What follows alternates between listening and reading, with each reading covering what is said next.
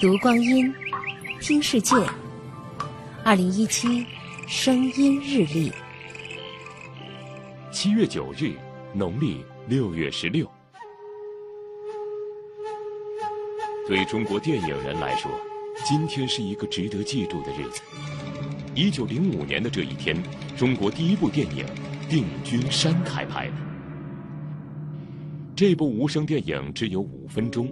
但主角是大名鼎鼎的灵界大王谭鑫培，导演则是当时京城有名的照相师傅任景泰。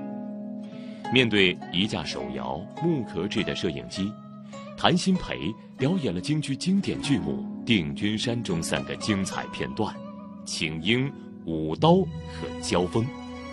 就这样，中国人的第一部电影诞生了。在此之前，京城的西洋影戏院垄断了市场，中国人的影戏院则因片源缺乏而门可罗雀。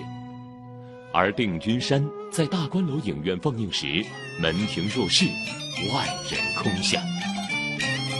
这一封啊是信来得巧，偏图皇中臣在营门遗憾的是。这部影片的拷贝早已遗失，唯一留下的是谭鑫培的定妆照。不久之前，由谭门后人主演的京剧电影《定军山》经过两年筹拍，再度上映。